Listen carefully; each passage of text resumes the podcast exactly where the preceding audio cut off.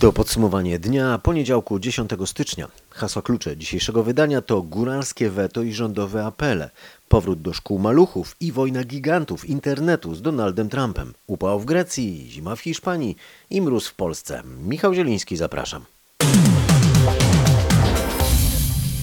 Rząd nie znosi obostrzeń, mimo że zapowiada uzależnienie tej decyzji od liczby zakażeń, a ta na razie nie rośnie. Dane z ostatniej doby, czyli z niedzieli, to ponad 4,5 tysiąca zakażeń. Niektórzy przedsiębiorcy zamkniętych branż już nie czekają na otwarcie swoich biznesów. Coraz więcej z nich zaczyna się buntować. W dzisiejszym podsumowaniu dnia o buncie górali, którzy po prostu zapowiadają otwarcie swoich firm bez względu na to, co na to powie rząd, a także o zbiorowych pozwach szykowanych przez kancelarie prawne, w tym renomowane, w imieniu rosnącej liczby przedsiębiorców. Dziś rząd zdecydował o pomocy dla gmin turystycznych, miliard złotych. O szczegółach tej pomocy potem.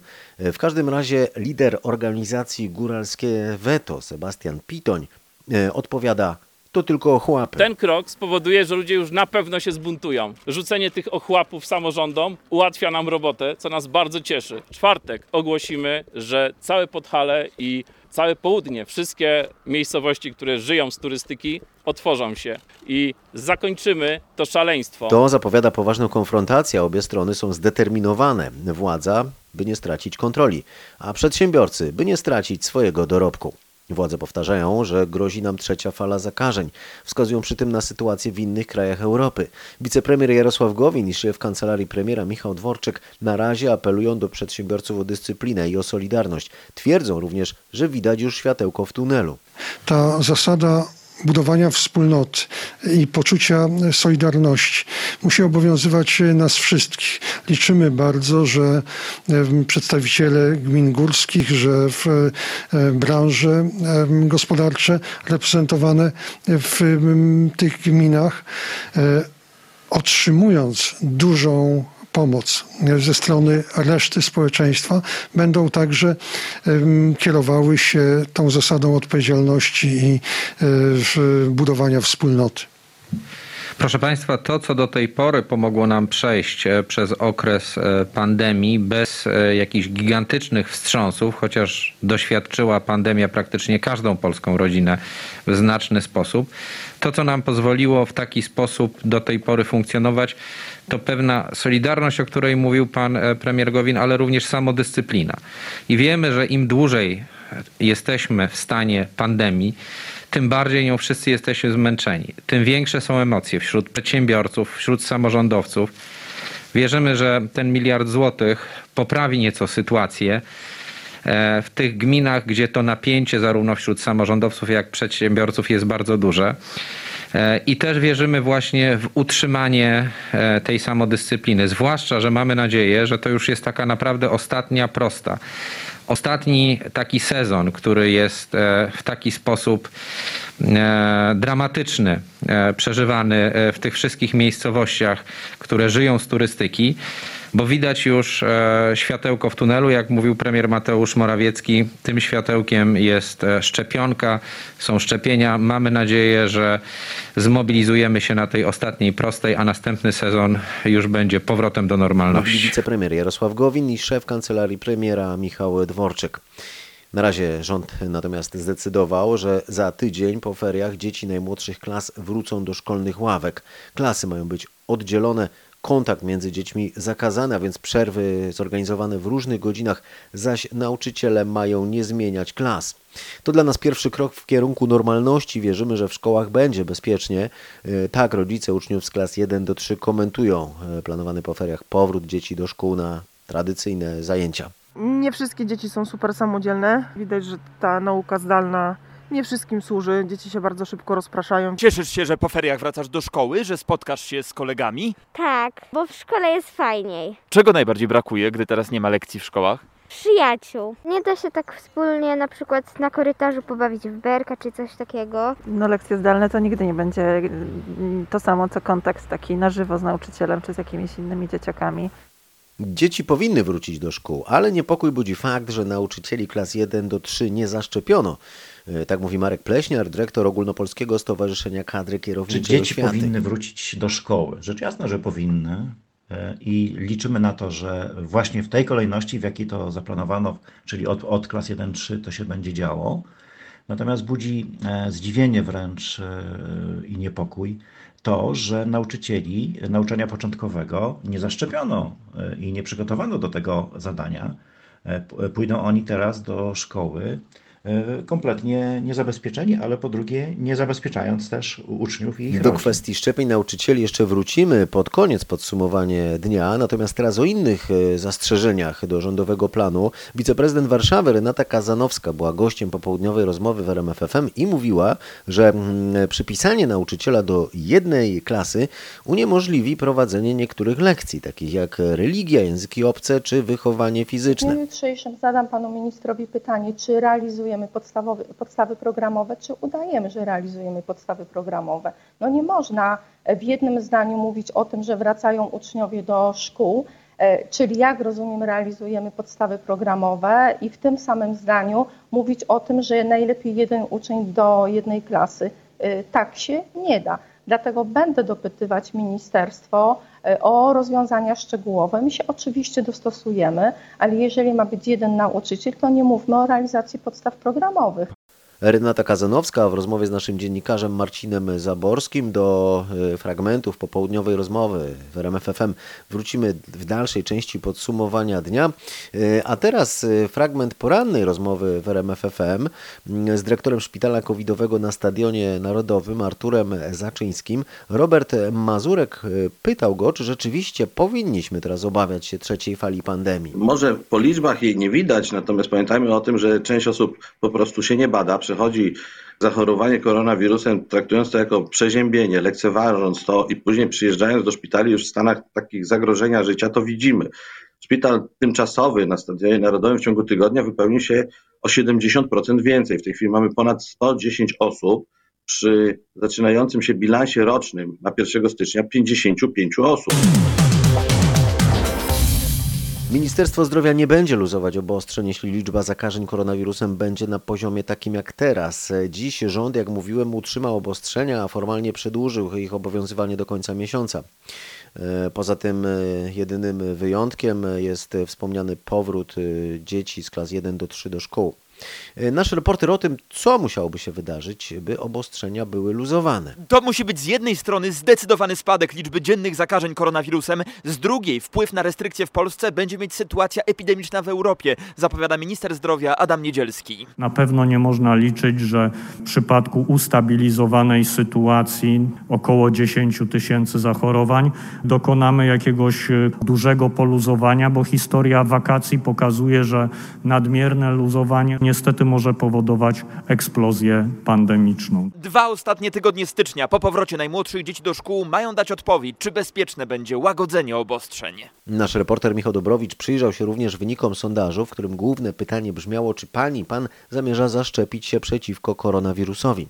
Odpowiedzi twierdzącej udzieliło dwie trzecie pytanych, a jeszcze w listopadzie w tym samym sondażu United Service dla RMFFM i Dziennika Gazety Prawnej to było 40%.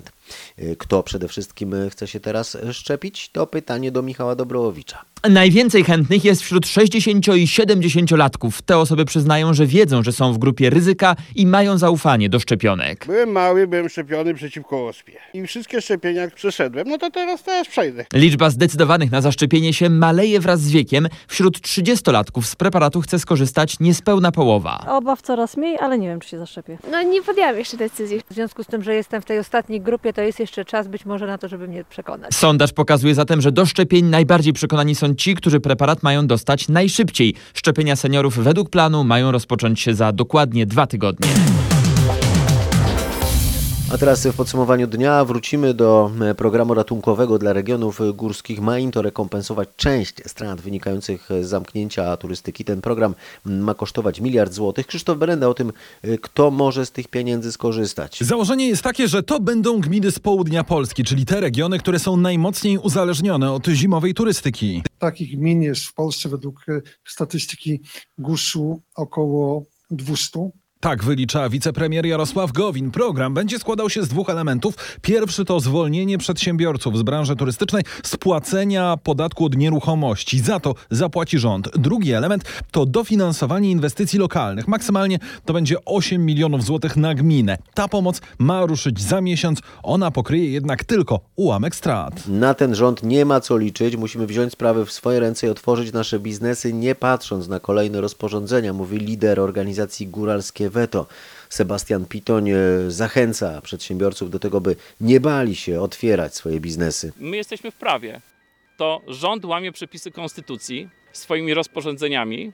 W związku z tym my niczego złego nie robimy. My chcemy normalnie żyć. Jeśli przestaniemy się oglądać na rząd, no to cóż mogę powiedzieć? Wyswobodzimy się z tego zaklętego czaru, bo to tylko słowa z telewizora każą nam na dobrą sprawę ograniczać nasze życie, nie zarabiać, siedzieć w domu i tak dalej, i tak. W momencie, kiedy uwierzymy, że tak nie jest, to możemy wrócić do normalnego życia i jestem pewien, że straszna krzywda żadna nas nie spotka. Kolejna branża idzie tymczasem do sądu z polskim rządem. Tym razem to właściciele kilkunastu dyskotek składają pozew zbiorowy przeciwko Skarbowi Państwa. Wcześniej zrobili to już przedsiębiorcy z branż turystycznej i fitness. E, Podobne pozwy szukują również handlowcy i transportowcy. Przedsiębiorcy przekonują, że rząd złamał prawo, bo nie można rozporządzeniem zakazać komuś działalności. Trzeba to robić wprowadzając stan nadzwyczajny, a czegoś takiego nie ma. Właściciele dyskotek, restauracji, siłowni, hoteli, biur podróży i stoków narciarskich w zasadzie działać nie mogą i składają do sądów wnioski o uznanie, że te zakazy były nielegalne. Można dochodzić odszkodowania od państwa, jeśli państwo działa bezprawnie i tą bezprawną działalnością powoduje szkodę. Przekonuje reprezentujący część przedsiębiorców adwokat Jacek Dubois, a o tym, że jego słowa nie są bezpodstawne, świadczyć może niedawny wyrok sądu z Opola, który poparł taką skargę jednego z przedsiębiorców. To był fatalny dzień, jeśli chodzi o jakość powietrza. W Małopolsce i na Śląsku w wielu miastach dopuszczalne normy zostały przekroczone kilkukrotnie. E, Tak było m.in. w Sosnowcu, gdzie dziś skończyła się akcja Sprawdź, czym oddychasz. W ciągu kilkunastu ostatnich dni mieszkańcy mogli naocznie przekonać się, jak umieszczone na specjalnej instalacji symboliczne płuca z białych zrobiły się czarne. Takie warunki jak dzisiaj, czyli niska temperatura, zamglenie, brak przewietrzenia powoduje, że to powietrze stoi i wszystko, co unosi się z kominów, po prostu jest na ulicach i to wdychamy. I to widać na tych czarnych płucach. Dokładnie, to obrazują te płuca i celem właśnie kampanii jest to, żeby zmotywować zarówno mieszkańców, jak i włodarzy miast do tego, żeby zachęcali mieszkańców do wymiany kotłów, żeby ten okres zmian nie trwał kilkadziesiąt lat, tylko nastąpił w jak najszybszym czasie, Bo się udusimy. bo inaczej się udusimy. Z Aleksandrą Rozner z Zagłębiowskiego Alarmu Smogowego rozmawiał nasz reporter Marcin Buczek. W nadchodzących dniach trzeba obawiać się fatalnego powietrza, bo zbliżają się mrozy, o czym w dalszej części podsumowania dnia. A teraz przypomnę, że badania przeprowadzone w kilku krajach świata wskazały, że na terenach, gdzie często przekroczone są normy dotyczące zawartości pyłu w powietrzu, stwierdza się więcej zachorowań na COVID-19 i mają one cięższy przebieg. Jak wiadomo, ten przebieg może być bardzo różny i zdecydowana większość zakażonych e, przechodzi e, tą chorobę bezobjawowo. Zdarza się jednak również, że nawet młode i zdrowe, a nawet wysportowane osoby bardzo ciężko przechodzą COVID. Nasza reporterka Anna Kropaczek rozmawiała jednym z ozdrowieńców w Czeladzi. Jeżdżę na rowerze rocznie tak około 2000 km i dla mnie ciężkim szokiem było to, że y, moja wydolność, y, nie potrafiłem wejść nawet 12 schodów w domu. Y, Mieszkam w domu na, na piętrze, mamy sypialnię. To był dla mnie problem, żeby przejść nawet 12 schodów. Miałem zadyszkę jak typowy astmatyk, gdzie musiałem się dowentylować, żeby móc pokonać się pozostały dystans. W pierwszym dniu było fajne zadowolenie, bo rodzina się cieszyła, że wróciłem do domu, natomiast ja sam widziałem w głowie i w ogóle całym organizmie jakby spadek mega formy. Tak jak mówię, nie byłem w stanie przejść tych 12 schodów e, w górę. Do toalety był też problem przejść, bo jednak pobyt w szpitalu, my, my jako pacjenci się leczymy, dochodzimy do bardziej, w, jak to powiedzieć dobrze, no, po zastosowaniu zaordynowanego leczenia czujemy się coraz lepiej. Ale jednak w szpitalu leżymy, odpoczywamy, a każdy wysiłek, który po powrocie do domu, e, nawet właśnie to prze- przemieszczanie się, to sprawuje problem. Jakie jeszcze dolegliwości Pan ma albo miał po pokonaniu koronawirusa? Około e, dwóch tygodni e, takie załamanie psychiczne. Wszystko tak naprawdę było w głowie, bo wiadomą rzeczą jest to, co wspomniałem wcześniej, że musimy dojść do formy po, po takim spustoszeniu, jaki COVID spowodował. Osłabienia organizmu generalnie, brak skupienia, brak koncentracji. W zasadzie do dzisiaj jeszcze oprócz tego, że nie mam węchu smaku, zdarza mi się e, zapomnieć słowa, zdania, które chcę powiedzieć. Zapisuję sobie na kartce, jak coś chcę wykonać, e, nawet jest to związane z, z pracą, natomiast zapominam, że ja to zapisałem i to jest największy problem. Nawet 4 kg tkanki mięśniowej stracili niektórzy studenci Politechniki Opolskiej w czasie epidemii koronawirusa. Tak wynika z pierwszych badań przeprowadzonych przez uczelnię. Gwałtownie nabieramy za to innej tkanki, podkreśla dr Przemysław Domaszewski z Wydziału Wychowania Fizycznego i Fizjoterapii. Niestety jest to standardowy schemat zmian w naszym organizmie. Tkanka mięśniowa jest tkanką o wysokiej aktywności metabolicznej. Dlatego, jeżeli gubi nam się gdzieś tkanka mięśniowa ze względu na pozycję siedzącą, na brak ruchu, na być może brak siłowni, to niemalże automatycznie w to miejsce pojawia nam się tkanka tłuszczowa, ponieważ często zmiana czy też obniżenie poziomu tkanki mięśniowej nie wiąże się z tym, że zmieniamy sposób naszego jedzenia, w sensie, że jemy mniej, Słuchacie podsumowania dnia poniedziałku 10 stycznia. Jesteśmy teraz za granicą w Stanach Zjednoczonych. Podżeganie do powstania to zarzut, który demokraci stawiają Donaldowi Trumpowi. Polityczni przeciwnicy urzędującego prezydenta przedstawili artykuł impeachmentu. O czym opowie z Waszyngtonu korespondent RMFFM Paweł Żuchowski. Głosowanie w tej sprawie w niższej Izbie Kongresu odbędzie się prawdopodobnie jeszcze w tym tygodniu. Demokraci chcą odwołania prezydenta, tłumacząc, że stwarza on realne zagrożenie dla konstytucji demokracji. W rozwinięciu zarzutu napisano, że republikański przywódca swoimi działaniami zagroził bezpieczeństwu USA i integralności systemu demokratycznego oraz zakłócił pokojowe przekazanie władzy. Demokraci podkreślają, że w wyniku podżegania do powstania, kwestionując wyniki wyborów, doszło do szturmu jego zwolenników na Kapitol. Wraz z końcem kadencji amerykańskiego prezydenta wielkie firmy internetowe zadają mu ostateczny cios. Ponoszą przy tym jednak straty. A otoczenie Donalda Trumpa mówi, że na koniec prezydent może im się jeszcze zrewanżować. Donald Trump krytykował od dawna wszechwładzę tzw. Tak big tech, zarzucając im polityczne skrzywienie, wykorzystywanie monopolistycznej pozycji. Groził im rozbiciem. Teraz po usunięciu kont Trumpa, jego głównych zwolenników z Twittera i Facebooka, a także zapowiedzi innych wielkich firm, że będą eliminować treści zagrażające ich zdaniem demokracji, część użytkowników wyrejestrowuje swoje konta. Giełdowe notowania tzw. Tak big tech spadają, a europejscy politycy, w tym Angela Merkel i francuski minister finansów Bruno Le Maire, wyjątkowo mówią jednym głosem z Donaldem Trumpem, wzywając do poddania internetowych gigantów kontroli. Zima sparaliżowała Hiszpanię, brakuje pługów i zimowych opon. Ulice są puste, w niektórych sklepach nie ma dostaw, szkoły są zamknięte. W Madrycie można zobaczyć ludzi na nartach i bałwany. Do Grecji tymczasem zawitało lato. Termometry w Atenach pokazały wczoraj 23, a na Krecie 26 stopni Celsjusza. Gorące masy powietrza z nad Afryki spowodowały, że Grecy wylegli na plażę a nawet kąpali się w morzu. Taka pogoda to istne szaleństwo. W Europie, w Hiszpanii katastrofa, śniegi, zimno, a u nas takie piękne dni. Mówi jeden z plażowiczów. W ciągu ostatniego półwiecza tak wysoką temperaturę w styczniu zanotowano w Grecji tylko dwa razy. Ostatnio w 2010 roku. Natomiast u nas w Polsce robi się zimno. Przynajmniej na południu kraju poczujemy, że jest zima. Już najbliższej nocy mówi dyżurny synoptyk Instytutu Meteorologii i Gospodarki Wodnej Anna Woźniak. Temperatura może spaść lokalnie do minus 18 stopni, jednak to taka ostatnia, jak na razie, noc tak mroźna. Oczywiście opady śniegu zaczną występować, słabe opady śniegu jutro w ciągu dnia. Kolejnej nocy te opady śniegu już mogą być nieco większe, do 5-7 cm na południu kraju, szczególnie właśnie w rejonach podgórskich.